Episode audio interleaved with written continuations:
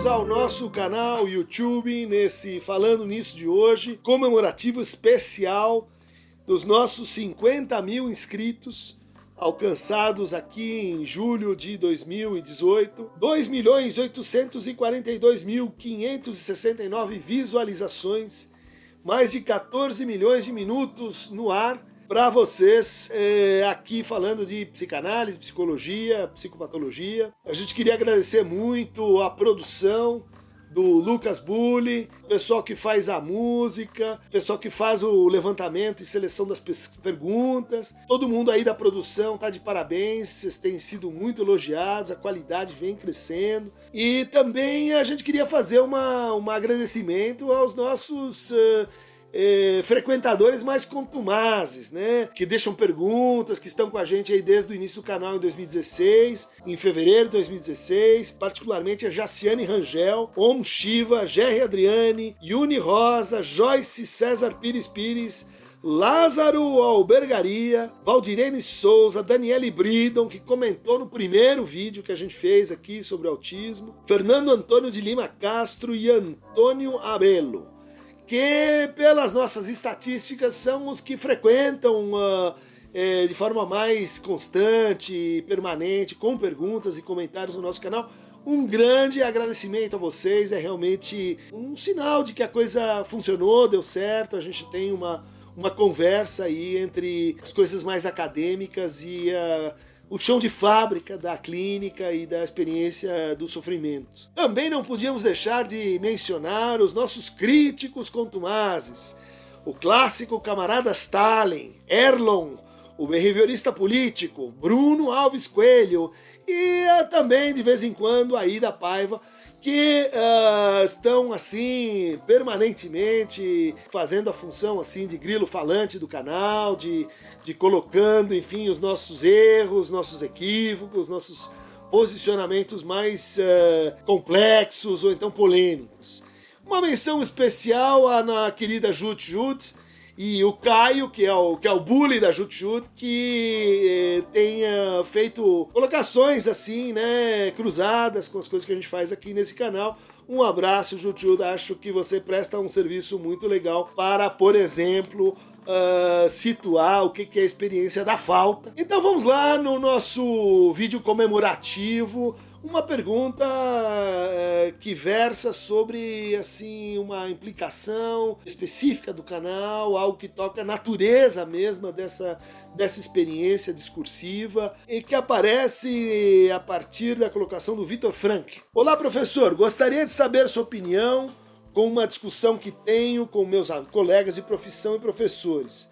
Como deveria se colocar o psicólogo em relação à sua imagem pública? quando o assunto são mídias sociais, como é que está acontecendo aqui, né? Eu venho de uma geração que nasceu antes da internet, como eu também, mas que cresceu com ela e vejo como muito comum o partilhamento de vários tipos de assuntos e opiniões pessoais em lugares como o YouTube. Eu mesmo tenho vontade de ter essa possibilidade de ter uma conversa online na qual posso expor minhas opiniões e que debates interessantes possam acontecer, ou seja, criar vídeos e textos expondo meus pensamentos exatamente essa ideia. Ao mesmo tempo em que nossos pacientes devem entender que há uma relação estabelecida entre psicólogo e paciente. Também sou da opinião que o paciente precisa entender que o psicólogo também é humano, com suas opiniões e particularidades. Ao mesmo tempo, nos expor de tal maneira faz o paciente trazer mais fantasias e questões transferenciais do que caso contrário. Então, acho que a minha pergunta é: Deveria o psicólogo ser uma figura neutra, uma tábula rasa, se privando de talvez expor seus pensamentos para o bem de sua prática? Ou entre figuras populares como Freud e Lacan não aconteceram tais problemas? Obrigado. Essa também é uma pergunta de Ângelo Sorgato, que pergunta: Professor Dunker, tudo bem? Adoro as exposições, explicações que você faz em seu canal. Tem uma pergunta que versa sobre a regra da abstinência do analista em tempos de redes sociais. Com a exposição cada vez maior da vida de alguns analistas ou de alguns clínicos, que atualmente se confunde entre o profissional, o pessoal e o social nas mídias sociais, como Instagram, Facebook, etc., influencia na regra básica da abstinência preconizada por Freud? Ótima pergunta, é uma pergunta que ela depende assim é, da experiência que está em andamento. É, acho que Isso tenho, tenho colocado em entrevistas, em algumas declarações. A linguagem digital, a vida digital, as redes sociais, elas são uma novidade. A experiência de linguagem sem precedentes.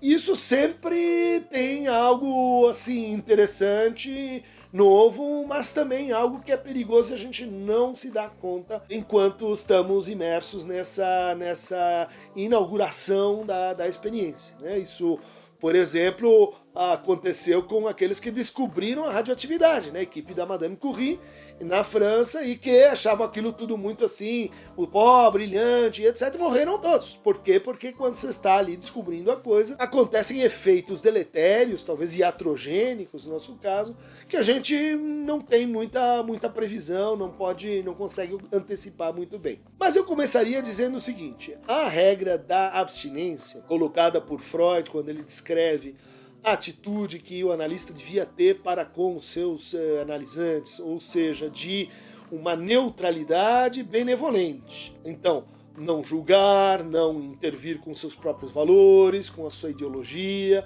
com seus pendores políticos, estéticos, futebolísticos, eh, morais. Isso seria muito importante para que o paciente eh, não ativasse, a partir de detalhes pessoais que ele teria ciência sobre seu analista, certas inibições, certas vergonhas, certas antecipações de como de como ele seria recebido se ele dissesse isso, se ele dissesse aquilo. Essa abstinência, ela tem então, antes de tudo, uma valência dentro do tratamento. Né? Então, dentro da situação de análise, isso é muito importante que a gente siga. Afinal, o sujeito, o único sujeito que deve estar ali na posição de agente protagonista é o nosso paciente, o nosso analisante, é ele quem dá as cartas. Como dizia o Lacan, nós estamos na posição assim de morto do jogo do bridge, né? Devolvendo as cartas que ele coloca pra gente, tentando ajudá-lo a ler as cartas que ele escreveu, fazendo a função daquilo que seria necessário para ele mas é, para isso a gente tem que então se suspender, assim, deixar o eu uh, na, na sala de espera, deixar as suas uh, impressões, opiniões e críticas sobre o que o paciente está assim dizendo. Mas entrando mais a fundo na, na questão específica, de fato essa ideia de manter uma neutralidade total, de tal maneira que o paciente não saiba nada sobre a vida do analista é uma conjectura assim que talvez esteja muito datada. Né? Veja só, assim, quem eram os pacientes do Freud. Os, os, pacientes do Freud iniciais eram da comunidade judaica, conheciam a sua esposa, conheciam a sua filha, tinham uh, relações cruzadas. Imagine essa, essa tentativa, assim, de se pôr numa posição angelical, o que, a meu ver, é uma coisa, assim, um pouco preocupante, né? É, quando essa neutralidade, ela ela está a serviço de manter uma posição uh, privilegiada, porque justamente fora de qualquer consideração e qualquer conhecimento pessoal. Então imaginemos o que seria a psicanálise numa cidade do interior. Né? Onde todo mundo se conhece, onde as pessoas conhecem, enfim, a família de um, do outro, quer dizer, não pode ter psicanálise. E não, não, não, não vai funcionar, porque a gente conhece a pessoa do analista. Aí vem uma consideração muito importante do Lacan, que diz que uh, o que entra em ação no tratamento não é justamente a pessoa do analista, mas é a função que ele exerce. Em tese, analista não tem sexo, analista não tem gênero, analista está assim fazendo uma função que envolve inclusive pagar com a sua pessoa, emprestar a sua pessoa para que o analisante a reconstrua segundo a sua própria fantasia, segundo a própria uh, transferência. Há uma consideração importante de Lacan uh, sobre a indiferença que os analistas deveriam manter em matéria de política. Né? Isso afeta um pouco esse canal porque circunstanciadamente a gente toma posições sobre, sobre assuntos candentes. Esse ponto, me parece que a observação do Lacan tem que ver com os anti, antifilósofos franceses do século XVIII e a tentativa de justamente produzir uma escansão, uma separação em relação a, sim, às opiniões prevalentes no senso comum. Me parece que essa observação de Lacan, ou seja, manter-se indiferente, por quê? Porque naquele momento a indiferença tinha uma função crítica para a possibilidade de pensar, para a possibilidade de criar espaços de liberdade, criar espaços de diferenciação e que isso então nem sempre vai se dar desta maneira. Né? Então a gente tem a experiência que nos precede de François Doutor, que por exemplo tem essa linda uh, intervenção, né? Quando está ali na França ocupada, as crianças não vão ter presentes de, de Natal e então ela, ela em contato com o, o governo o, o, uh, francês decide popularizar a ideia da carta para o Papai Noel né? como uma forma o quê? de, naquele momento de desamparo, de agonia, criar um espaço para a palavra, para que as crianças pudessem falar, pudessem pedir algo, pudessem receber uma resposta. Né? Então você tinha equipes respondendo em nome de Papai Noel para suprir aquela situação de penúria em que bom, os presentes estavam suspensos. Né? Também a gente deve lembrar da posição de Winnicott fazendo as suas alocuções públicas e do próprio Lacan falando sobre teoria psicanalítica em televisão e radiofonia. Uma intervenção na televisão, outra na, na, na, na, rádio francesa. Mas aí vem a objeção: não, mas eles estão falando de psicanálise, eles estão nesse contexto uh, no contexto do Winnicott, né, tentando ajudar os modos de criação, as mães que estavam perdidas no, numa situação dramática na guerra, né, de como criar seus filhos. E no, no, no, na outra circunstância se trataria então de, de intervir, tornando os conceitos, as ideias psicanalíticas parte do debate público. Me parece que essa é a posição que defendo nesse canal. Se a psicanálise ela ela quer se apresentar no horizonte da subjetividade da sua época, ela deve participar de alguma forma do debate público.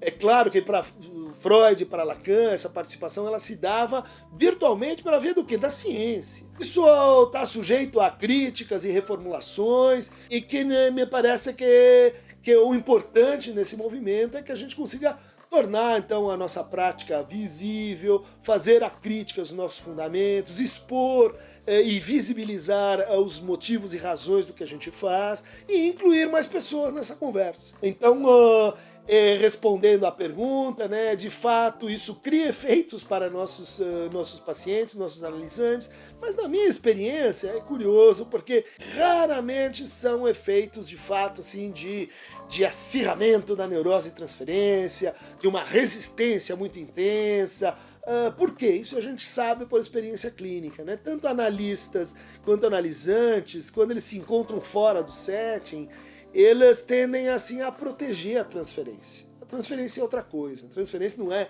não é relação com esse personagem que está aqui, que fala coisas. A transferência é uma suposição de um sujeito em relação a um determinado saber, numa situação muito específica, e que, e que de certa maneira despersonifica aquela, aquele ser que está atrás ali da, uh, do divã e isso ele é protegido, né? Isso é em geral assim cuidado tanto por quem está do lado de cá, né? Então tem a pergunta que fala sobre a contra-transferência. No entender do Lacan, essa parte assim da transferência que caberia ao analista, isso já faz parte do conceito de transferência, então a gente só tem uma transferência, e nessa transferência tem o lado do analista, tem o lado do analisante, e que isso fará mais água, isso o a presença no debate público fará mais água para é, as questões que já iriam ser colocadas inevitavelmente pelo prosseguir dos tratamentos. Isso me parece ótimo.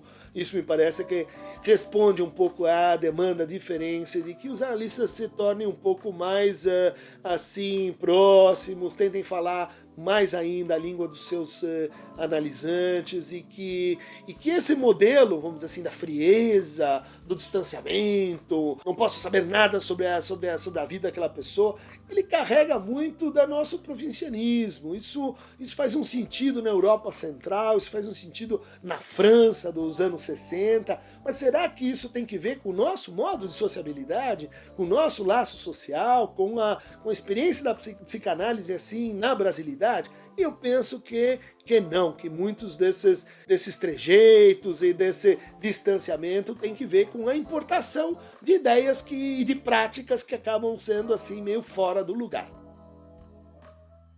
Então é isso, gente. Obrigado pela, pela participação, pelas perguntas. Estamos aqui para escolher e acolher mais ainda as colocações de vocês. E inscrevam-se então neste canal com mais de 50 mil inscritos no nosso querido Aqueronta Movebo, que é a aba onde vocês podem fazer então essa inscrição. Um abraço, ficamos por aqui e não levem isso a sério demais.